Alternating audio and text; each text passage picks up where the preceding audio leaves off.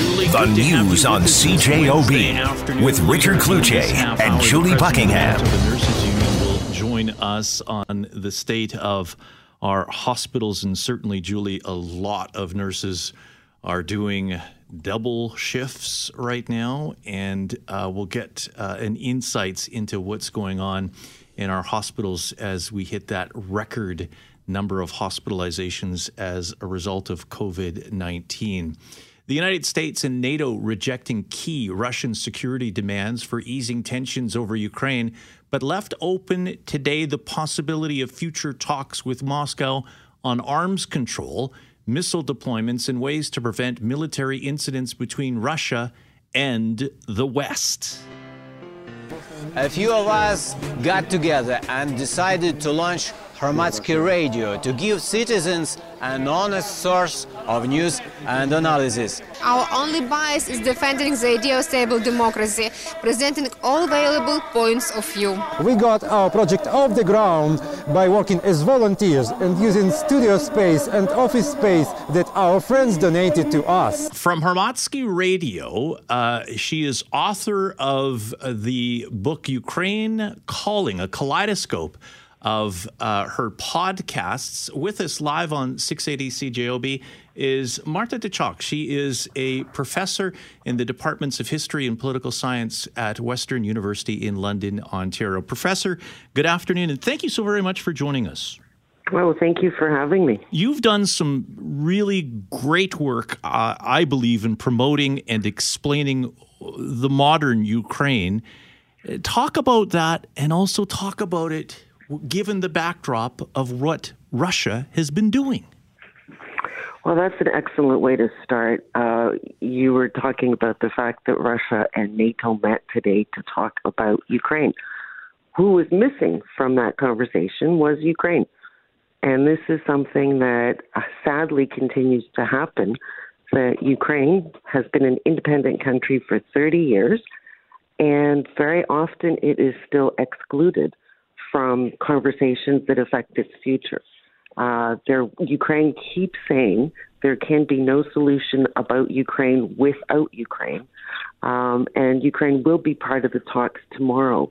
Um, if the Europeans are meeting, the OSCE is going to be discussing this, um, what everybody is calling a crisis. Uh, but the situation is, is very, very worrying for Ukrainians.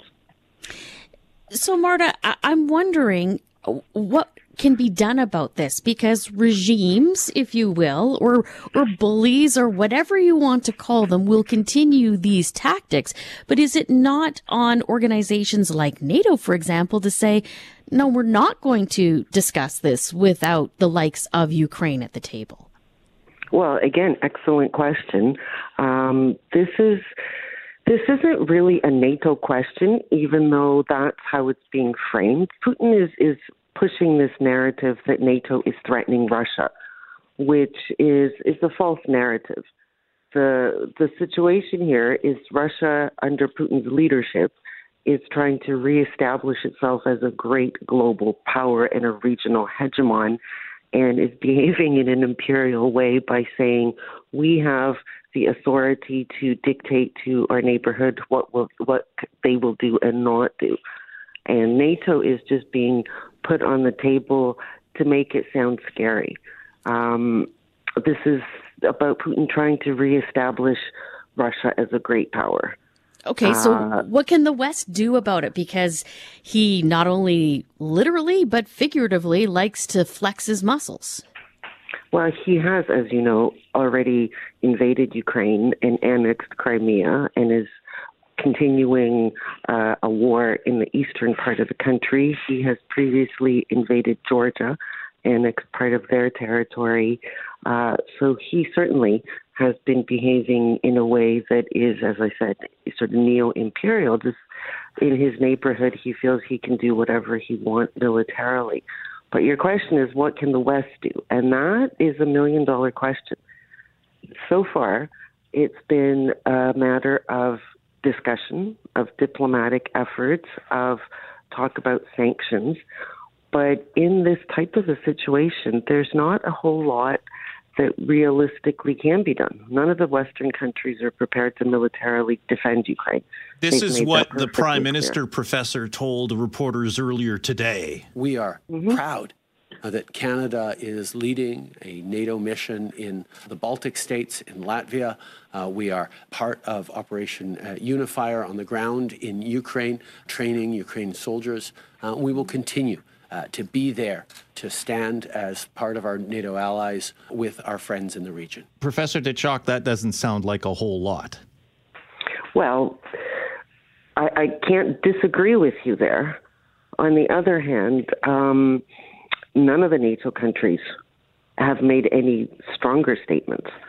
None of them are prepared to go and defend Ukraine. And if we want to take it even a step further, the the Baltic states, Poland, they're the ones that are being the most vocal in this discussion because they are the ones that also used to be invaded by the Soviet Union. They're the ones on the front line. They are now members of NATO. But I have a feeling they're not convinced NATO will actually defend them either. So they are the ones that are making the strongest statements that we need to stand up to Putin and Russia and a Polish member of European Parliament tweeted something which I retweeted because I thought it was spot on. A few days ago, Russian Foreign Minister Sergei Lavrov made a statement saying, "Well, NATO is a geopolitical project and is trying to encroach on our territory." That ever since the, the Warsaw Pact fell apart, all these East European countries have been orphaned, and we need to to help them. And this Polish um, member of European Parliament, Sikorski, tweeted saying, Russia, you are not our father. We are not orphans. You were a serial rapist. And if you try it again, we will kick you in the balls. And that's the kind of language that um, is coming out of the neighboring states. But other countries are being much more diplomatic in their statements. But the the, rea- the reality is, it's a very difficult situation because there are no easy solutions. We've got about 30 seconds remaining. If you could impart um, what you think Canadians, uh, both of Ukrainian and non Ukrainian descent, should learn about the conflict, what would that be? Um, well, follow the news and support uh, opposition towards violence because countries like Russia under Putin they will continue to act aggressively until somebody stands up and says, no, you cannot behave like this. So that's the important message that Putin needs to be receiving. And I hope the Canadian leaders and others continue to make that message very strong and clear to him. Professor, always appreciate your time and thanks for joining us this afternoon. Thanks so much for having me.